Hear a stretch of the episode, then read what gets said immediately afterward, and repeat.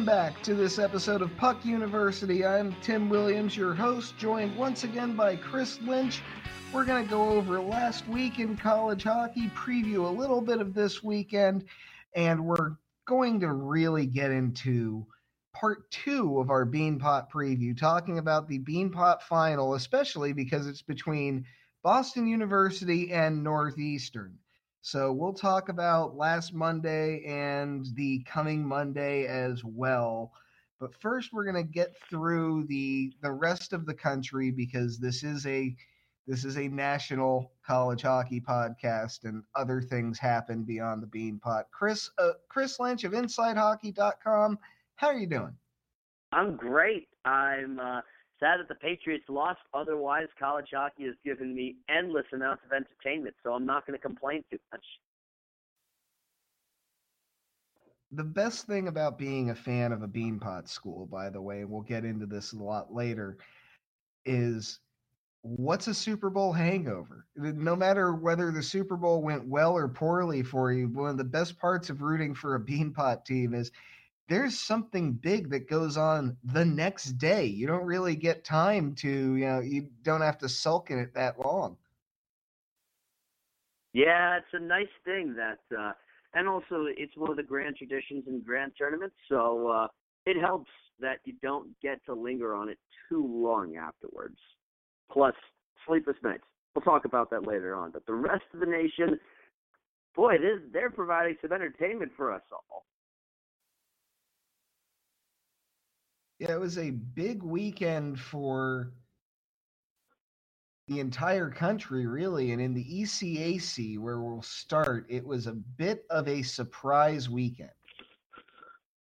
On Saturday, Rensselaer went into Cornell and won 2 1, while Clarkson went down to Princeton and lost 4 to 3.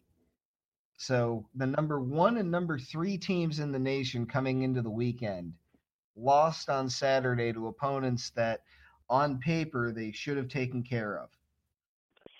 Yeah, especially that matchup against Rensselaer, who in part they had one of the worst starts in the history of the program. In part, and this is based off of word from uh, some guys I know who cover the ECAC regularly.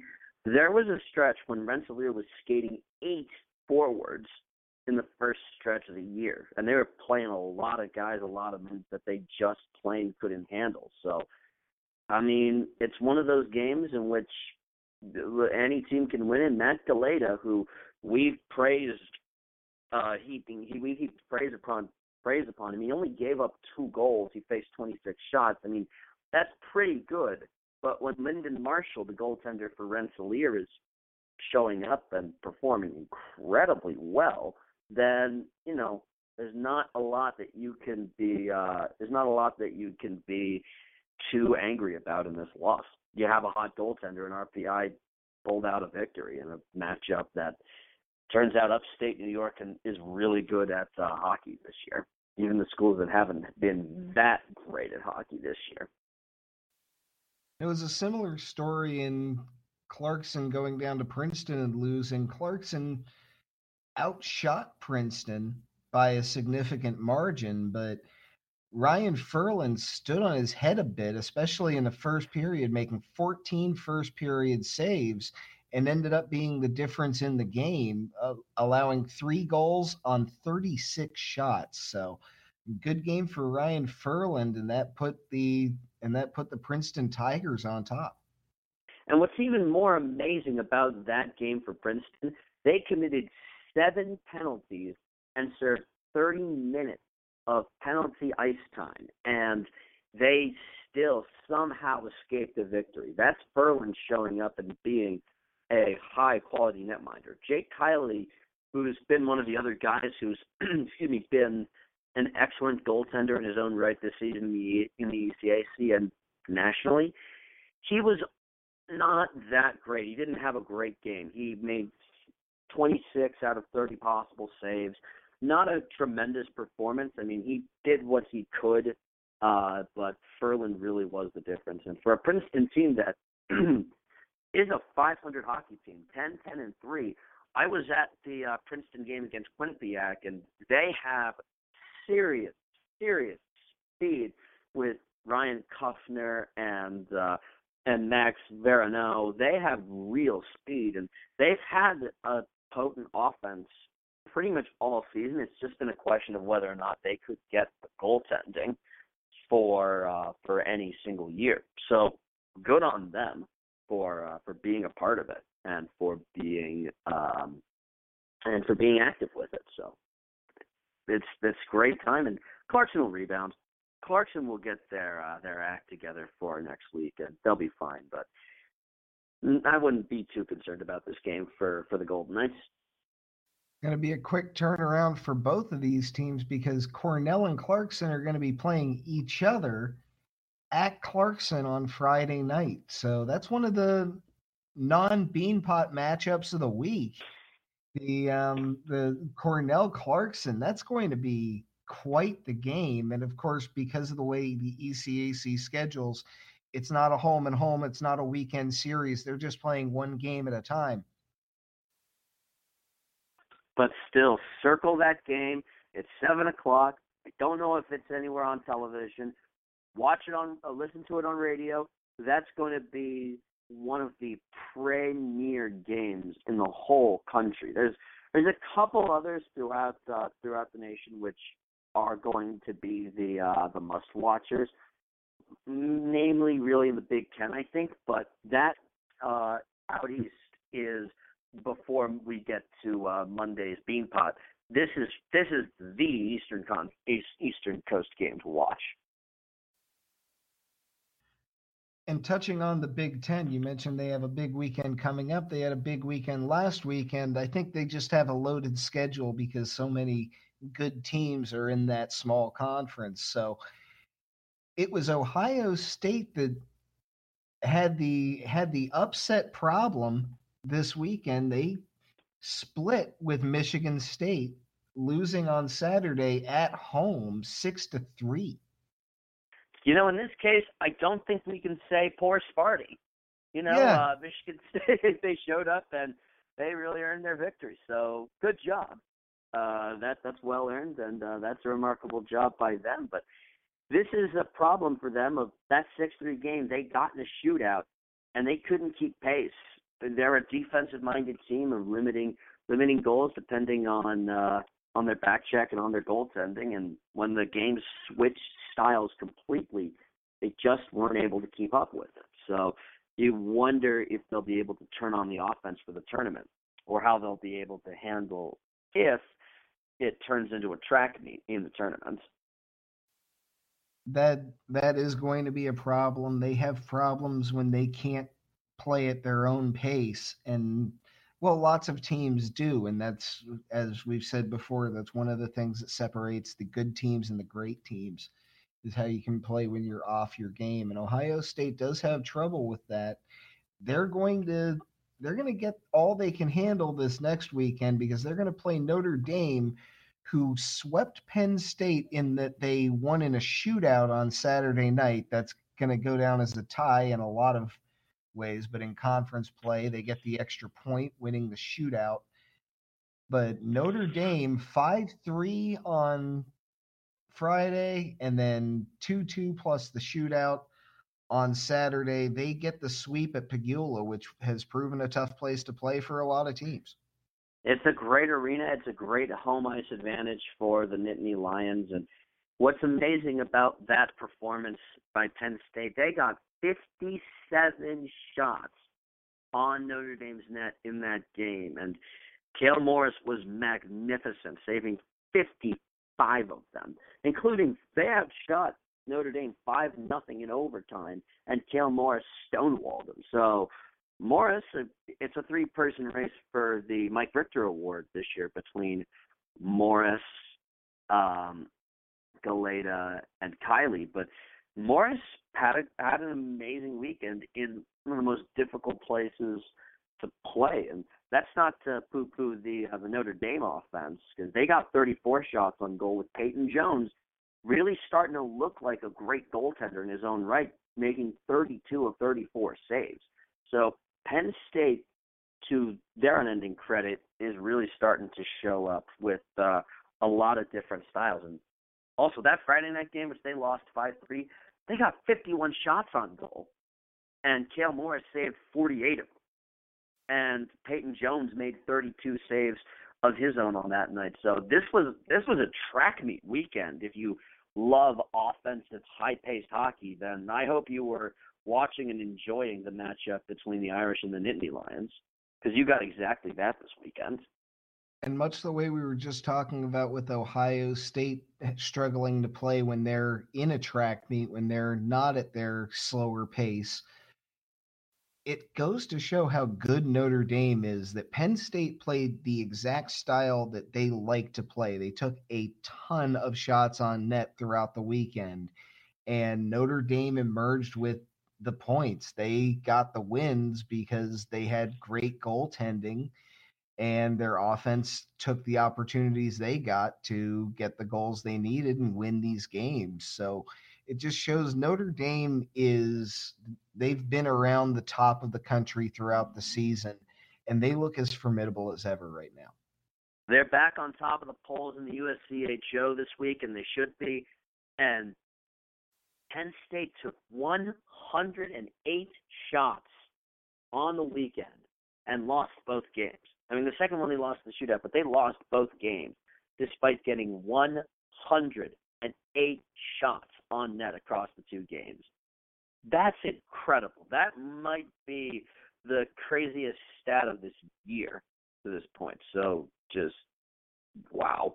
And Penn State should also be uh, a worthwhile team to pay attention to when we get into the thick of the tournament. I think they'll be a threat in the Big Ten. I think that if they were to meet up with Notre Dame, they'd provide a crazy matchup, and they'd be absolutely a team to watch in the tournament. I'd agree with that, and especially the way Peyton Jones is playing. The way if Penn State can get out and get into a track meet, and their goalie can keep the other offense at bay, that's going to be a tough team to play, and especially for schools that aren't used to running into someone who plays like a Penn State, which, unless you have Penn State on the schedule, is most of the country. So that's going to be that's going to be tough for eh, they're a tough outcome tournament time.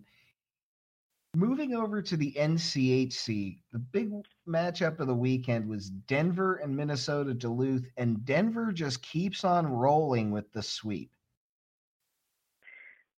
you know the Pioneers are a really good team. They're they're defending national champions for a reason, and they won two different styles of games. The first one, a one to nothing shutout victory uh, against the Bulldogs at home on Friday night. The second one, a four three victory. So Denver can win a lot of different ways. They can win depending on their goaltender, and in a low scoring game in which Duluth had a weird night because they had six shots the first period. They took one shot on goal in the entire second period.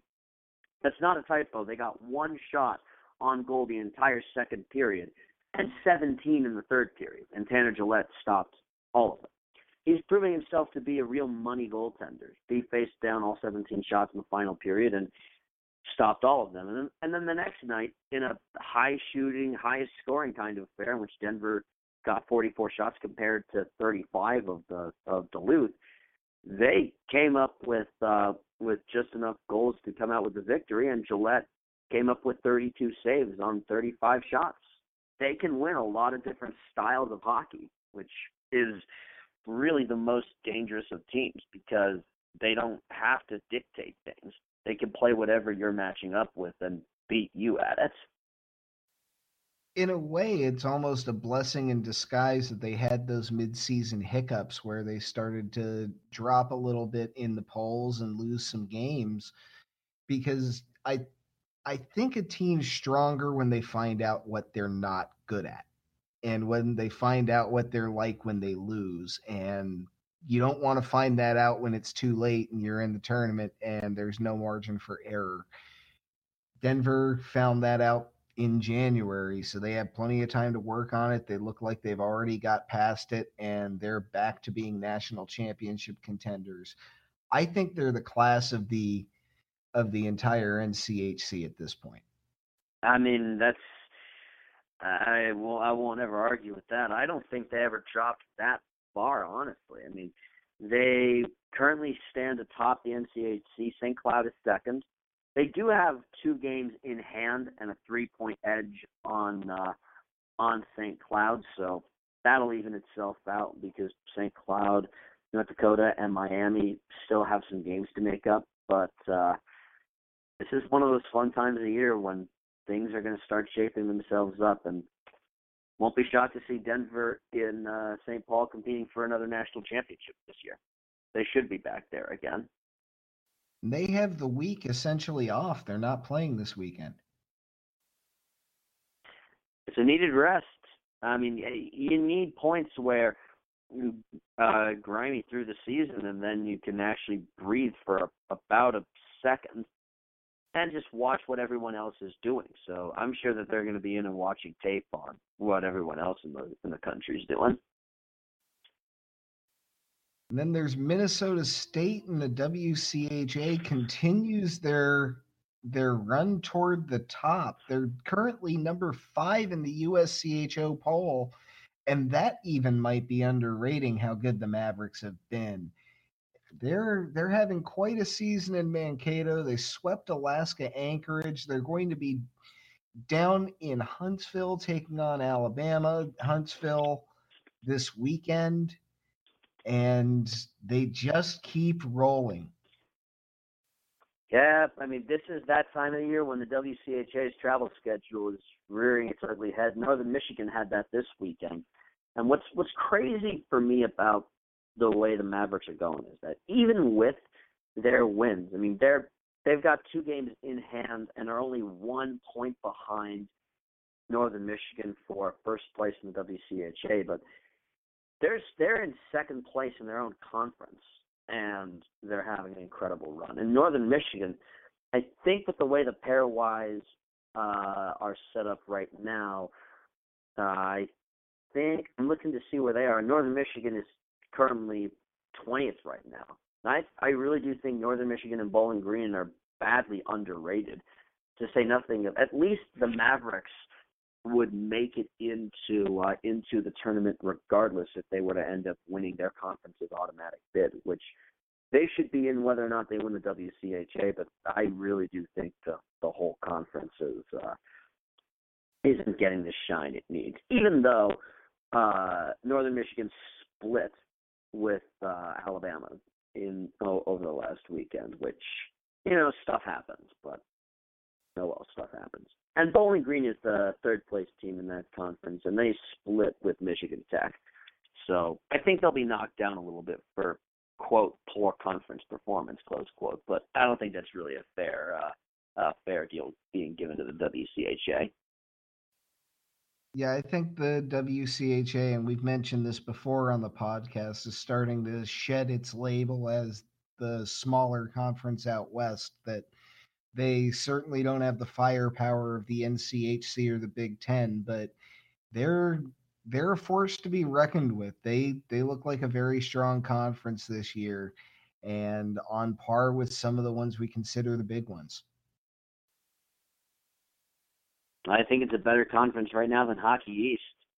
And uh, being a Hockey East guy myself, I really didn't think I'd end up saying that at any point. But really, I mean, top to bottom, I think that, I mean, at least at the the top tier teams, I really do think that uh, the top WCHA teams are better than the top Hockey East teams right now. Speaking of that, Providence had a had a rough weekend in Hockey East play. They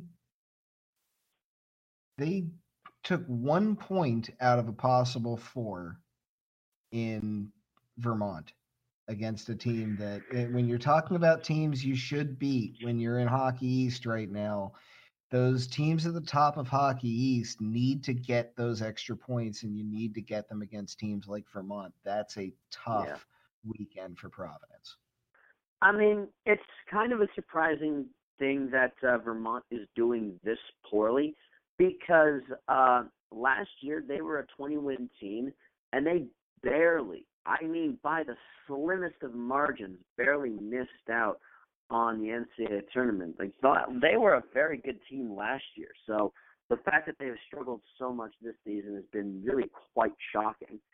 And I've had my questions about Providence all year because I think they're a very top-heavy team. Beyond Foley and Pinho and really Björkqvist, I don't see the depth needed to pull out the the big victories, especially if Hayden Hawkey isn't quite on his game. And really, the Friday night game is the one I'm circling for uh, uh, for being the most concerning because Hayden Hawkey gave up two goals on 21 shots. Vermont's goalie Stefanos Lekas, I don't know how you pronounce his name exactly, but uh, I'm going to go with Lekas. Two goals allowed on 46 shots. The man made 44 sh- saves in the game, and kept his team in it and deserves all the credit in the world for having an amazing game. So, really, the formula for beating Providence is you make Hayden Hawkey look human, and you get timely shots and you screen him, and then you have a hot goaltender who can stonewall the top line. Because if you make Providence's second or third lines have to beat you, they've not proven that they can do that as of yet. So there's really your concern for uh, for all this stuff. And they get they host Maine on Friday night, and that could be a tough matchup for Providence as well. Oh, Maine has been an underrated team in the conference this year. They, I, I don't envy anyone having to uh, face the Black Bears this season, especially with the way Jeremy Swayman has been playing in net. I, that's going to be a tough matchup for Providence, especially with how they've really been struggling lately. I that's the yeah, that's going to be a big matchup for Providence. They're going to need those points throughout this this weekend because right now at the top of Hockey East, they're in third place. They have 24 points. Northeastern's ahead of them with 25 in conference, and BC leads the conference with 26 but that leaves Providence within striking distance. They have to stay there because if they if they fall back to the pack a little bit, BU and Maine are right on their heels, 22 and 21 points respectively. Yeah, it's very tightly bunched. I mean, there's no outstandingly amazing teams in terms of overall record, but there's no until you get to the bottom. I mean, even Merrimack has 12 points in conference, and they've proven to be a surprising unit. UMass and UNH kind of the same deal. So even the teams further down, I mean, we poo-poo Hockey East a little bit, probably a little bit unfairly. I still think it's not quite been as strong a year as everyone would have liked in this conference, but there is some real talent from top to bottom in Hockey East. So uh, you can't assume any any points, especially with I think BU, though they'll be without Jordan Greenway for a while, who's going to be at the Olympics. They're really going to provide a tough challenge. I think they'll they'll storm and uh, make things tough as David Quinn always does for his opposition. Yeah, I think BU's really finding their stride and to your point about Hockey East, there, there's a reason I've been calling it a weird conference rather than having a down year because while the top of the conference isn't as highly ranked as they normally are, usually there are a few Hockey East teams in the top 10 on on a regular basis and this year not so much. So the top of the conference doesn't look like we're used to but it's a very deep conference. You get to the middle, and you've got a team like BU that's currently in fourth place in the conference, but look at how loaded their lineup is, and now they're starting to click, and Maine's starting to come around. And then you get toward the bottom, and even New Hampshire, who has fallen on hard times, they were really tough early on in the season. There, there's plenty of talent there they're just they've been up and down. So this is a it's it's an interesting conference. It's a deep conference. It's not as top heavy as we're used to. And I think we're going to have to get used to this because the way the teams in Hockey East are recruiting, the talent is more spread out than it was, say, 10 years ago. Yeah, it's not as it's not as loaded uh, at least in recent years. I mean, you get some exceptions in some individual units like Northeastern's top line, but in part, I don't think you can really pin that on uh, on recruiting on its own. I think you can pin that on Coach Madigan developing, and I I think that uh, Hockey East is going to have to get away from at least BU is going to have to get away from trying to out recruit everyone. And they're going to have to get some of these guys to stay for a couple extra years. And Clayton Keller was only here for one year. Jack Eichel was only here for one year. If they really want to uh, compete for national championships, which they do. I mean, that's why they play. Having gone there, they, having talked to Coach Quinn, they play to win national championships. And uh, I think they're going to have to make sure that they can keep many more of these guys, and they've been able to in recent years. Just they they need to be able to keep more of these guys for development purposes. Look over at Northeastern and pretty much that is exactly the model that I think all Hockey East schools should be moving towards. Yeah, they get plenty of pro prospects at Northeastern, but they stick around for a while. They had, to your point about all the BU players that left after one year, Kevin Wass stayed throughout his eligibility and could have easily left at various points when he was playing. Dylan Sikura is going to go through it. Adam Gaudette's a junior, so they have they have some pro caliber like or on their way to the pro caliber players, but they're not leaving early. They have they have just the right mix of consistency and power from these top players that they can keep them around. Yeah. I mean, this is part of the reason why you watch college hockey is to watch the guys develop but you know they have to actually stay in order to really develop. I mean, goaltenders will uniformly stay because one, there just aren't that many pro goaltender jobs available, but two, there's a big jump between the quality of goaltending in college and the quality of goaltending in pros. Not to say that college goaltending is bad in any possible way because it really is quite good, but you know, it is a it might be positionally the biggest jump uh, out of all the positions in hockey. So, but the forward lines have developed, at least at BU and at BC as well, have developed a reputation for staying for two, maybe three years, and then making the jump to go on to the pros.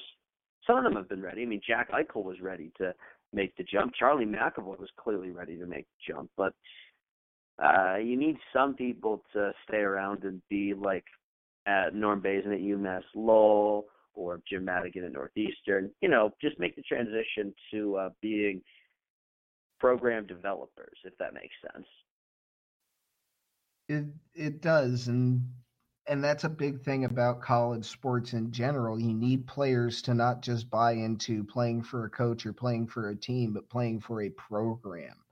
And especially at a school like BU, where they have all that history that whether you pay attention to it or not, it's going to hit you as a player and it's going to be presented to you in many different ways, many different times as a player. So you need to be able to deal with it in some way. And that that comes with being program, you know, oriented, which yeah. a lot of these schools are and certainly under Jack Parker, BU was the model for that. Yeah.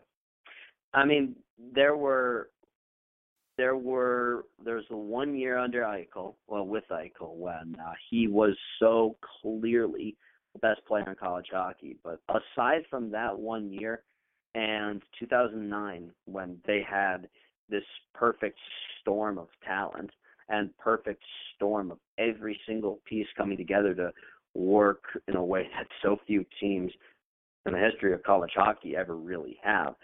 BU has not been that consistently successful. Jerry York got a lot of his players to stay for a long time at BC. And that's, I think, part of the reason why the Eagles had so much success from the late 90s until they their most recent Frozen Four in 2016. Is uh, they got a lot of players to stay, and I think Northeastern is going to be on the way towards doing that this year, the way that they've been playing. Well, I think we can get into that now. I think we've run through the the rest of the country and can can get to the Beanpot preview a little bit more. So we are we are here. It is Thursday right now as we record this, getting ready for for Monday night's Beanpot final between BU and Northeastern. Chris, you were there on Monday night. Take us through these two games. Northeastern won the first one, the the early game, three nothing over Boston College, and I thought it was a remarkable game for Northeastern's defense because BC had possession throughout the game. It seemed like they controlled possession almost any minute of the game where Northeastern wasn't currently on the power play. And the the Huskies defense stayed back. They allowed a lot of shots on Cayden Primeau, but not a lot of second chance opportunities. They were well positioned. Yeah, they've done a very good job throughout uh, throughout this year of developing a defense that does manage to stick the big play that does manage to uh that does manage to limit the total shots. I mean, they won the they got double digit shots for their offense every single period, but the second and third, 14 for BC, 10 for Northeastern. Third period, 15 for BC and 12 for Northeastern. I mean, in part, Northeastern has a goaltender that they know beyond any shadow of a doubt that they can depend on. That when all else breaks down in the defense, Cayden Primeau is almost certainly going to make the big save. And I think that's something that's been missing from this program uh, in recent years that they've not been able to get over the hump because you need a championship goaltender in order to get you to where you want to go. So this year they have that, and uh, that's the biggest age of the defense. Is that no disrespect to Ryan Ruck, who had his amazing run, but Primeau is he is an outstanding netminder uh, for uh, for what they've been asked to asked him to do this season. And the defensive uh, core, especially with uh, some personnel changes fairly recently, with Garrett Cockerill leaving, they looked pretty strong, and they did a, they did limit the second chance opportunities. And BC looks pretty good for uh, good stretches of it, but simply put, Primeau is the best player on the ice, and that's the reason why they ended up winning that hockey game. And and they were good at getting opportunities for the line that needed them most because they got that first line out in front, and all three goals came from it. So they they did a good job with that, and they did a good job of taking advantage of power play opportunities the game seemed to turn when BC would would end up in the penalty box, which they did a few times throughout the night, and that's where Northeastern started to show their their offensive prowess a bit and get some goals. And they only ended up getting three, but it was enough with the way they were playing defense and the way Cayden Primeau was goaltending. So I I having watched the game, I would say it was a remarkable job for the defense. And as a fan, I couldn't quite believe what I was seeing because what it signified to me is BC played a great game. They played an extremely hungry game. And BC also looked like they were the lesser of the two teams. They played they played very hard, but Northeastern, when they had their opportunities, they clutched them. They did they did a great job of taking advantage of them and just look like the better team at the end of the game and that's that's kind of a new feeling for northeastern fans they've won plenty of beanpot games but they're usually upsets in that first round and then they go into this they go into the final as underdogs and that kind of underlined that this is not the same. This is a different year. It's a brand new experience for the Huskies. Yeah, I mean, they were the better team. Total package, they were the better team for this game. I mean, I think they've been the better team. I think they've really been the best team in Hockey East all season. I said this on uh, last week's preview podcast, but I'll say this one again. Northeastern should not just be competing for a Beanpot title. They should be competing for a national championship this year. Really, with how good and how talented Sikura, Gaudette, and Stevens are, and how much Primeau has developed in that, this Husky team should be. I'm not going to pencil that in or uh, say that they should win a national championship, but they should be competing for a national championship, which is remarkable progression from where they were really earlier on in this decade uh, with how much the program has struggled fairly recently. So uh, you're right in your assessment. Total package, they were the better team. They only got one power play goal, but one's more than zero, which is what BC got for the entire game, and that's gonna that was enough to push Northeastern to the championship game on, on Monday and to your point about Northeastern playing for a national championship, I couldn't agree more. And the thing that gets me, and I've said this before about Jim Madigan and how he runs this program, I heard a radio interview with him very early on in his tenure at Northeastern where he was being asked about when are you going to win the Beanpot? And he kind of deflected and he went something along the lines of, I'm more interested in the Frozen Four and this team can get to the Frozen Four. This team can get to the biggest of big stages. This is a team that I envision playing for a national championship someday. And that yeah. that's the tone, frankly, turning it back to the beanpot. I have believed for a long time that Northeastern cannot win that tournament until they start looking at the Frozen Four, until they start thinking beyond it. Because every year that I've watched this tournament, the team that wins this tournament is looking at the national championship and they come out of the tournament as a national championship contender simply by getting that crown. Harvard last year that kind of confirmed how good they were that they won that tournament and we looked at them as a team that could go deep in the NCAAs and sure enough they made the Frozen 4. Jerry York has taken to calling this the beginning of trophy season. It, it's a part of a bigger picture and that's part of why BC wins that tournament so much and BU focuses on the national championship and in doing so wins a lot of Beanpots and that's where Northeastern had to get to if the Huskies are going to win this tournament. And Jim Madigan seems to be the first person in a long time that's come to Northeastern's campus that realizes that. Oh, yeah. And a brief recount on the teams that have won the Beanpot, like just the last three years. Uh, 2017, Harvard won the Beanpot championship, their first since 1994, and their first in their first.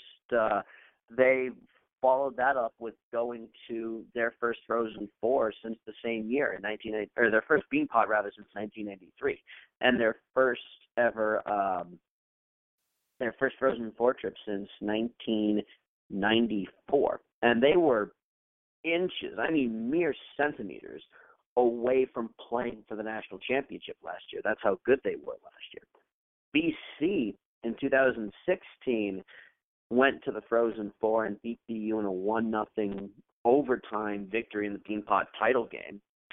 And it's still one of the more painful memories, but of mine from college. But uh, that was that was one of the crazier performances, and that was a team that was contending for a national championship. And 2015, behind Eichel and Grzelcyk, BU won two overtime games over Harvard and Northeastern, and was in the Frozen Four that year. So your analysis of this is the start of championship season. Yeah, this is why people watch. Like this is exactly the reason why people watch this tournament because one of these teams is going to be competing for a national championship almost annually. It's been like that for a long time now. And I think that's a good segue into. Um, I was made aware of this earlier today, and I sent it to you. It's I, I will put the link for all our listeners on our Blog Talk Radio page. It comes from the Daily Free Press, which is BU's student-run newspaper. And it's titled Burn the Boats Why BU Must Win the Beanpot. And I saw that headline and I was expecting some good, clean fun, some BU fan acting like a BU fan, and titles are their birthright and all that kind of stuff. And what I got was was not that. Um, the the conceit of the article seems to be that all right, well, this is the third paragraph. If the Huskies were to win, yes, it would be an excellent short term story. Everyone outside of Boston would love that result, but it would absolutely kill the tournament in the long run. And he goes on to kind of imply that the reason people watch this tournament is to see how Northeastern is going to fail to win the tournament this year. And I have a few corrections on that, but first and foremost, that's not why people watch the Beanpot. That's why Northeastern fans watch the Beanpot.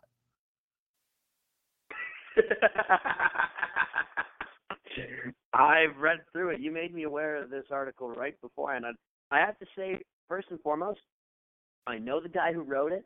I really like the guy who wrote it. I think normally he does some really good stuff, but I have to laugh at this one because uh, did Red Sox fans stop caring about the Red Sox after they won in 2004? Did uh, Major League Baseball dramatically change after the Cubs won the World Series? No, in fact, their World Series this past year with the Astros and Dodgers may have may have been even better than uh, the prior year when the Cubs pulled out their victory. So, uh, yeah, uh, the idea of this article is fundamentally wrong, just in that notion. And I have to, even though I do want BU to win as a BU guy, I have to disclaim that I think that uh, the author of this is completely wrong in his premise. Yeah, that's that's kind of where I was going with this. Not so much that it said BU has to win the Beanpot because it's a BU student paper. Of course, they're going to say something like that. That's part of the fun of getting to write for a student paper about college hockey. But the idea that people watch the Beanpot to see this championship drought continue is absurd. People watch the Beanpot because what we were just talking about, if even if you don't have a horse in the race, so to speak, the winner of this tournament is going to end up in the national picture some way or somehow. They always do. So if you're a college hockey fan, this is a big tournament to watch. Beyond which, it has the kind of tradition that college sports is known for. And it's one of college hockey's best examples of that kind of tradition. Oh, yeah.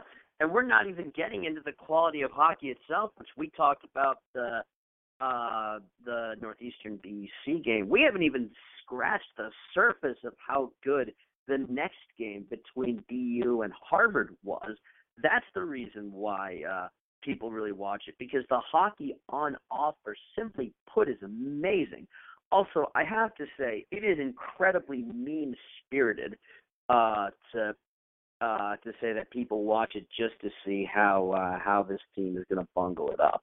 It strikes to me of some form of uh kind of unreasonably uh you know there's a certain amount of you want BU to win if you're a BU guy and you want to see Northeastern win because you think your program is inherently better. It's the same thing for being a Patriots fan in this generation, the same thing for being a fan of whatever team you're a part of. And I understand that. But there's a fine line between that and being kind of mean spirited. And you don't want to uh just say I want Northeastern to lose until the end of time just because you want Northeastern to lose and you want that drought to continue. There's a certain amount of mean spiritedness that I just can't get down with here. It in a way i i can almost understand it because i i'm the guy who constantly compares rooting for northeastern to win the beanpot to charlie brown attempting to kick a football because the the gag follows the same beats it doesn't work if you don't talk yourself into this being the year but yeah. And and there's plenty of jokes to be had there i i, I just kind of wanted to to poke fun at that but but you know it, it's it, it comes from it, it comes from a student newspaper with a sterling reputation. So I, I am not. Yeah. I'm I'm not trying to get too mean spirited myself here by just picking on yeah. some college kids article here. It's a mm-hmm. it, it, it's it's a student paper. You're allowed to kind of yeah. take that swing. I'm sure ple- people at Northeastern are saying far far worse. And when the doghouse shows up on Monday, they'll be chanting and singing it. So. Oh, absolutely, the, and they should be. They absolutely should be. I mean, Monday night at the Garden is going to be much must-watch television because of just the the historical tradition, and also these teams, just the teams and the uh, players who will be taking the ice, they don't like each other. Like they've got a reputation of playing hard-nosed, physical, beat 'em up style hockey games that should make it incredibly entertaining. And uh, I'll just throw one uh, piece of criticism at uh, at the you guy. And again, I know the guy and I generally like him. I just think that he's off on his uh, on his premise here. Just uh, you know, you don't watch sports just to watch the other guy fail. You watch sports to watch your guy win. And if it happens to be at the expense of the other team, well, I, I don't have any control over it, over uh, what you guys do you know, I only have control over what we do, and what we do is be amazing. That's really, I think, the way that you should go about it if you're trying to be sporting with it. Uh, well, so we'll get into the the northeastern BU rivalry in a bit, but you did point out that we still haven't really gotten to the other game, and the other game, although although I argued last week that what was the five o'clock game should have really been the headliner since both teams were ranked the eight o'clock game lived up to its billing and went deep into the night. It's part of the great. It, we talk about all the great things about the Beanpot, but here's one of the best. It's playoff hockey the way we know and love playoff hockey. There is no gimmick in overtime. It is just yeah. we're going to keep playing hockey until there's someone who has won the game and that can lead to a long night. Chris, you were there. How long was the night? I didn't get home until 2:30 in the morning, and that is in part because I had to stay for press conferences and uh, I had to stay for uh, a little bit longer. But the the game itself didn't get done until about 12 12:30 in the morning. So uh, it was one of those it was one of those wild and crazy hockey games that you almost don't want to see end because it, it's one of those.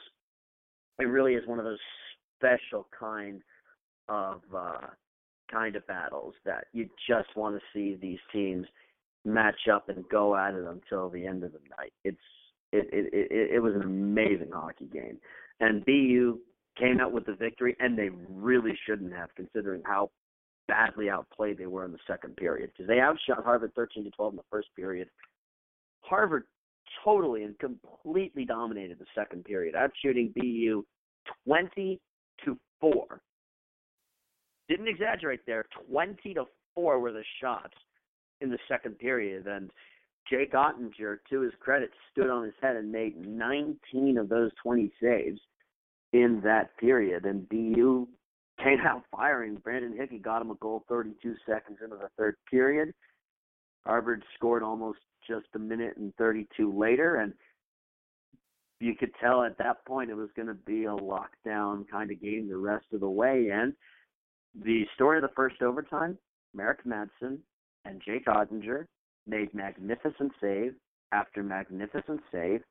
It was one of the best goalie duels I think I've seen in a long time.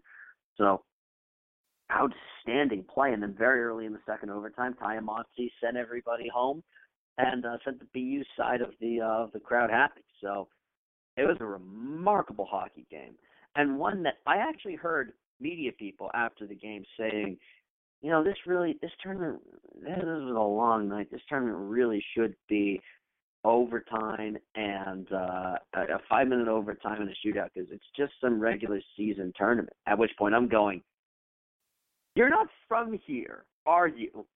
You didn't see what we just enjoyed with that kind of tournament. So uh, this is one of those special traditions that should be like this, and it's like this almost every single year.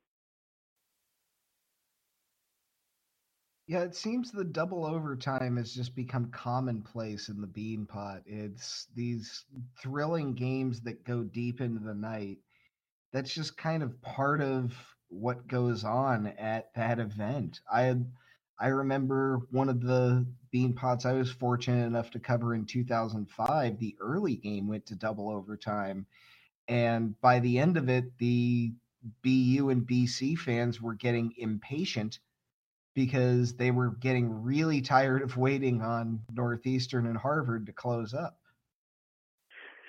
Uh, sorry about uh, sorry about being impatient, by the way, but you guys were taking a long time in that game. I mean, we did the same thing. My junior year, Harvard and BU took it to double to double overtime, and BU came out with the victory. So I know exactly what that feeling's about. But there was the reaction from the Northeastern and BC fans was everybody got into it because the quality of hockey on offer was simply incredible. So I think that most people do generally accept that it's a long night, uh, but it's worth it for just how good this is. I was just shocked that hockey media people who I know just thought and actually said verbatim, it's just some regular season tournaments. So just five minutes and a shootout. At which point I'm going, really don't know what you just saw or what kind of tournament this is, do you? Just no, that's not how this works. And this matters a lot more than a lot of regular season tournaments as you deem them. Yeah, I I would now of of course I'm biased on this, but I would venture to say this is the biggest regular season tournament of them all, and I don't think it's all that close in particular, with all due respect to the Great Lakes Invitational. I'll agree with that. I mean, this has a reputation and this has history that I don't think any other tournament can match. So you play overtime here. And you should play overtime. I mean, I wish we'd play overtime during the regular season. I know we're not going to, but really, playoff hockey with overtime is the is actually the best sport in the world because any one individual play can end it. And you never know which play is going to be the one that does it for you. And any individual player, superstar or otherwise, it can be the difference between winning a game and losing a game. And it's sudden death, and you don't know when it's happening. So it's the best sport in the world when it gets going and when it gets into that kind of time at night. And that reminds me, welcome everybody to playoff hockey. If you're a college hockey fan and you also happen to like the NHL, you get five months of playoff hockey. And it starts with the Beanpot. There's a not that long of a rest between the Beanpot and the end of the regular season, where the last weekend often matters for a lot of regular season championships and pairwise seeding. Then you have the postseason tournaments that, of course, use the real overtime. And then there's the NCAA tournament, quickly followed by the NHL playoffs. So, welcome to playoff hockey. We're here till June. This is going to be fun. I mean, every year this is this is an incredible time, and I hope that uh, I hope the NCAA's give us plenty of this kind of stuff. I honestly hope the Beanpot Championship gives us this kind of stuff on Monday because this should be this should be one of the great matchups we've had in recent memory between two teams that don't like each other. This should be this should be a memorable one. Yeah, let's get into these two teams not liking each other because they've played twice so far this year, and the matchups were brutal. There were many penalties taken, there were some cheap shots taken. It got very ugly in that in a home and home series that took place across two weekends between Northeastern and BU. Yeah, and it must be noted that BU won both. Uh, sorry, I'm used to saying other years. BU lost both games to Northeastern, and they were fairly decisive. A four to one victory for Northeastern at Agganis Arena, and a six to one victory uh, at Matthews Arena when they pumped up the crowd and they made sure that everybody was in the building and ready to go for that game because that was the that was the premier game of the regular season for uh for Northeastern. And uh it was actually that game at Agganis Arena that forced Cayden Primeau into the starting lineup because Ryan Ruck at the time was the starter. Primeau had been getting some time in net, but it was really still Ruck's job. And uh well, Patrick Harper drove to the net and tried to uh tried to shoot on him on uh on Ruck and couldn't get and couldn't thread it through and the play was blown dead and he hit Ruck in the head on like after the whistle was blown and Ruck got a concussion as a result. And Primeau went in for him and Primeau has been the starter for Northeastern ever since. So Northeastern so Primeau can thank uh Patrick Harper and the BU Terriers for uh for that job going their way. But yeah, these uh and by the way, the only goal scorer in that first game for BU, Jordan Greenway, is not going to be uh, on this continent. Right. In fact, uh, yesterday he and Team USA flew out to Korea to take part in the Olympics. Because of the time difference, it won't be too long before he's taking part in the opening ceremony of the Winter Olympic Games. So, and, and further congratulations to Jordan Greenway, as well as Ryan Donato, as part of the four player contingent college hockey is sending to Team USA. Yeah, Will Borgen and uh, Troy Terry, the other guys, Borgen from St. Cloud and Terry from Denver. Excellent job. Good luck to all of them out there. But uh, also that second game at uh, at Matthews Arena, there were a ton of penalties. B uh, Northeastern got three of their six goals on the power play, and there were misconducts against uh, against BU in in both games. Brandon Hickey in the first game, and uh, and Patrick Curry the second game. So these games get physical, and it's been like that for a couple of years now. It was a lot like that last year in uh, in the playoff series that they had for the Hockey East playoffs. Coach Madigan does not. I think BU is the program he has it out for the most.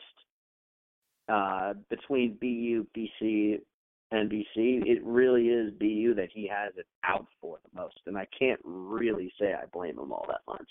I I like I've said before, I think it depends on when you went to Northeastern who you see as the chief rival, but for the most part it's going to be BU because they have the longer tail of history and they were always the team that the that a school like Northeastern is chasing. So so I, it makes perfect sense to me that Jim Madigan would put a target on BU and that a lot of other that that's kind of where northeastern's at in terms of that rivalry. Now more recent students i think would say bc because there has been some really bad blood between northeastern and bc in the last 10 years. A lot of big matchups that have gone mostly the eagles way and then a few players that almost went to northeastern and then went to bc and that did not go over well with the Northeastern fan base. So I, I, think more recent students put the target on BC, but I think everybody else um, puts it on BU for Northeastern. Mm-hmm. I believe that. And this is the matchup that we should be getting for the championship game. These are the two best teams in the tournament. These are the teams that will make for the best game. These are the teams that uh, should be should be matching up on Monday night for the Beanpot title. So I I think we can be incredibly excited for uh, uh, for some outstanding hockey that we're going to see on Monday night. Now, thinking as a fan, I I know for BU there is no question of rivalries. Their rival is of course BC, but I've I've heard mixed. I've heard some varying things from from BU fans about Northeastern and those two schools kind of rivalry between each other. And you've followed BU for a very long time, so I figure you might have some thoughts about where where Northeastern sits with alongside BU in rivalry terms. Uh, BC is the bigger rival. They always have been. They always will be. I mean, the BU BC rivalry is quite possibly the best rivalry in all of college hockey. Uh, so BC, for me personally, will always be the team that I dislike more. I have a soft spot for Northeastern because they do remind me of those days when uh, uh, being a Red Sox fan, growing up in Connecticut, and uh, being uh, and you know being a good team and having some real talent, but having one thing or another go wrong and uh, not working out well. So me personally, I don't really have it out for Northeastern but uh, I haven't been following it for quite as long as people like my dad have. Uh, for the last two years, the last two or three years, we're not big fans of Northeastern because the games have been brutal wars. I mean, they have been ugly, beat 'em up style. You know, exactly the kind of hockey that you would want to watch. So, it is exactly the uh, BC is always going to be the number one rival, but trust me, collectively, we want to beat Northeastern. I mean, we want to beat Northeastern, but I fear the Huskies this year in a way that I really never have in my time following college hockey. I've I've feared BC at different points. I've feared Harvard at different points. I've never feared Northeastern the way I do right now, and I think pretty much the entire BU fan base can say that who's been following it for a while. I I would go as far to say that Northeastern has never been feared like they are now. That this is again, this is a new place for this program. They've won they won four Beanpots in the 1980s and had some very good teams like Jim Madigan's 1982 team that went to the Frozen Four and in 1988, they won Hockey East for the first time. But I don't think they've ever come into the final of the Beanpot as the favorite to win the game. And I think this year, with everything that's gone by, you would have to say for every reason besides their Northeastern and this is the Beanpot final. And that's like again, it's like favoring Charlie Brown by three by a goal to beat the football and to kick it.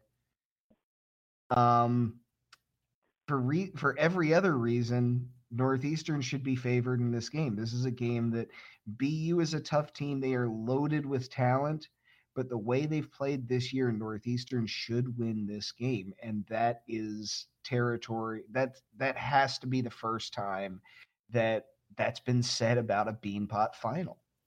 It's the first time in my memory because BU Northeastern played in 2015 in the Beanpot final, but that was a year when Jack Eichel was so clearly and by such a wide margin the best player in all of college hockey, and the rest of the team around him was a, a phenomenal unit. I really do think that 2015 BU team is going to go down as one in in the record books as one of the absolute best college hockey teams to not win a national championship just they did everything except win the final game. So that year, BU absolutely was the favorite in the Beanpot final. This, you're right in your analysis.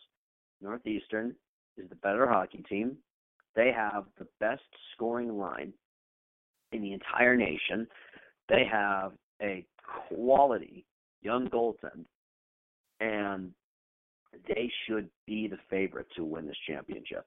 And as a BU fan, I completely and totally fear Northeastern. I never have, and a lot of my friends with whom I went to school and went uh, went with WTBU. I mean, they were in the same position as me. We just kind of viewed Northeastern as a team on the schedule instead of a team to really be feared. This is this year, not that case. We fear you guys. You're better than us this year. Uh, I hope that uh, I hope that we can come out with the big tournament victory as we've proven to do so. But really, this is the Huskies' year to win it. I think it's on my end. There is a sense of if not now, when. There, there's kind of it, what else is it going to take if this isn't the year for Northeastern to win this tournament? What kind of team could they possibly have to bring that could do it? They've had, you know, an increasing level of talent on their team for a number of years. Certainly nobody that played at Northeastern when I was at Northeastern as a student could have hung with guys like Kevin Waugh and Josh Manson, then later Zach Aston Reese, who just got called up by the Penguins and competed for the Hobey last year. And now they have Gaudette and Sikura, who are playing so well this year. Both of them played very well last year, of course, as well. This is just a caliber of player Northeastern's really not used to. If you go to before the Madigan era, there really there are only a handful of northeastern players who ever looked like they would succeed in the pros and a couple of them did for significant amounts of time but only a couple. And now you look at the players coming out of northeastern and they're making splashes in the NHL already or they look like players that in a couple of years with a little bit of seasoning can compete on the highest level. If they if a team like this isn't enough to do it, I don't know what is going to be the kind of team Northeastern needs to win the Beanpot and to take that next step and to compete for national championship type trophies and type awards. It's I I don't know how else to put it. And, you know, for a fan, that puts me in a nervous position. For someone who's followed Northeastern hockey for a long time, though, I can't help but be excited because this is new territory. This is a place that program has never been. For, you know, it has a lot of fans.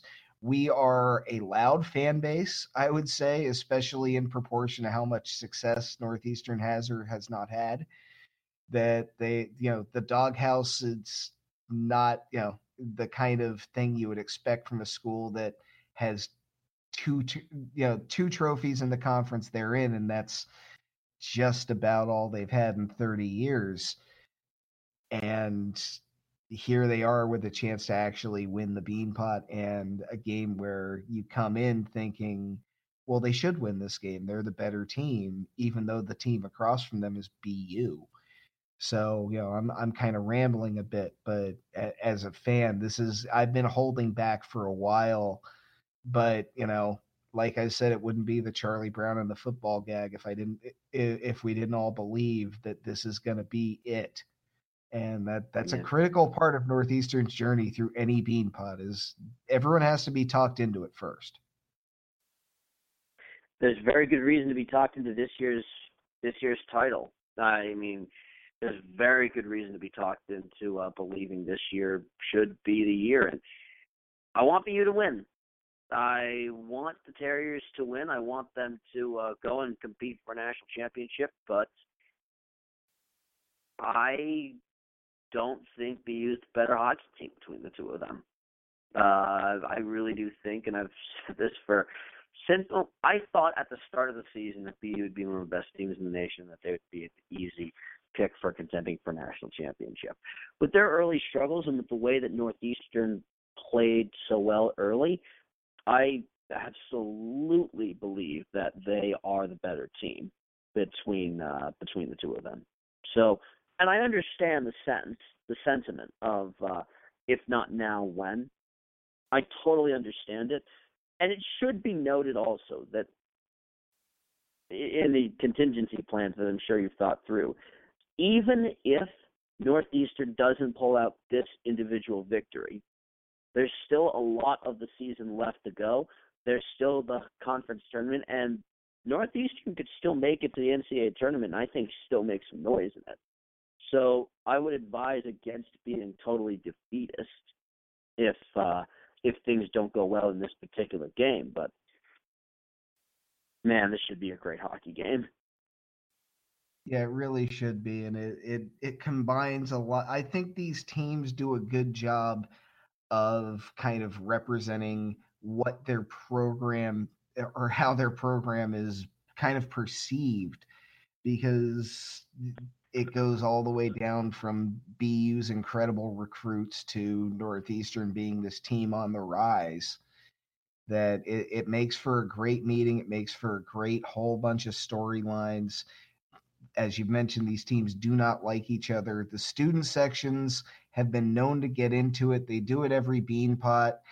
It's probably the American sporting event that sounds closest to the way they watch sports in other countries because there are a fair amount of chanting and songs that go back and forth during the Beanpot final between fan bases that that really want a shot at each other and all four of them can say you know whether whether they're primary rivals or not, these four fan bases have history and they will always have that history behind them.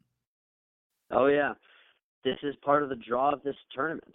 This is part of the reason why it should be overtime until we all drop or until we uh, have a winner. And this is why, I mean, this is why you watch college hockey. These kinds of moments, these kinds of traditions.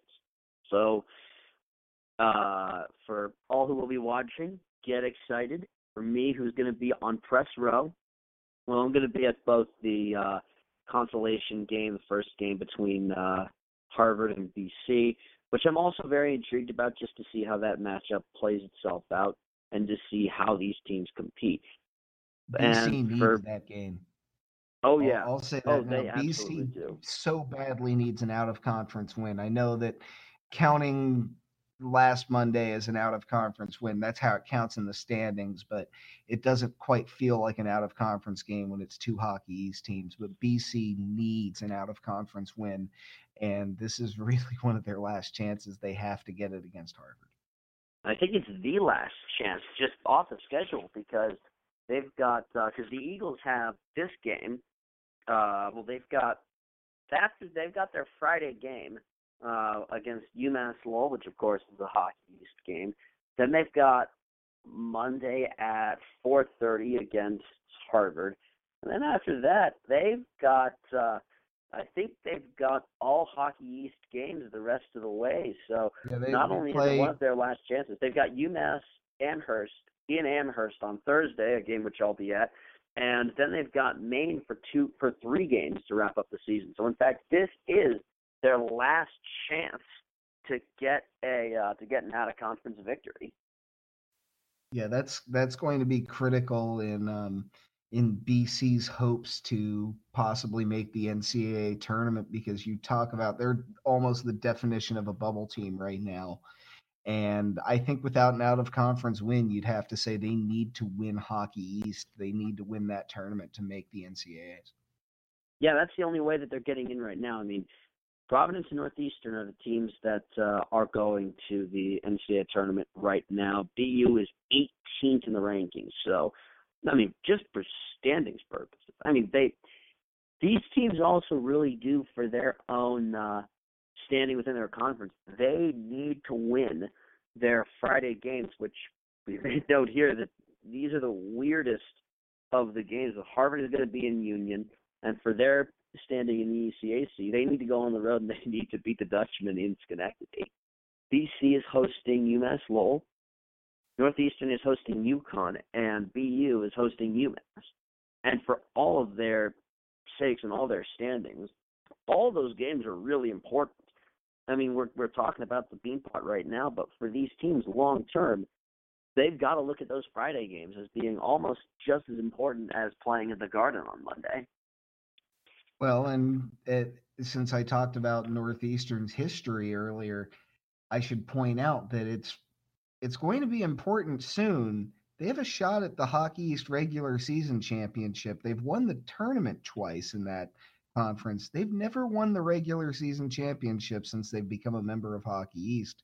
And of course, they were one of the founding members. So that would be monumental step for that program as well and they need to take care of business against a connecticut team that we mentioned how deep this conference is anyone in hockey east can give you fits on the wrong night so if, if they lose their focus or if bc loses their focus against umass lowell who's been an up and down team this year or if bu loses their focus against umass amherst there could be trouble. Those they need every point. You're absolutely right about that, and it's it's tight toward the top of Hockey East, especially in the three, four, five spots where BU inhabits and where Providence is as well.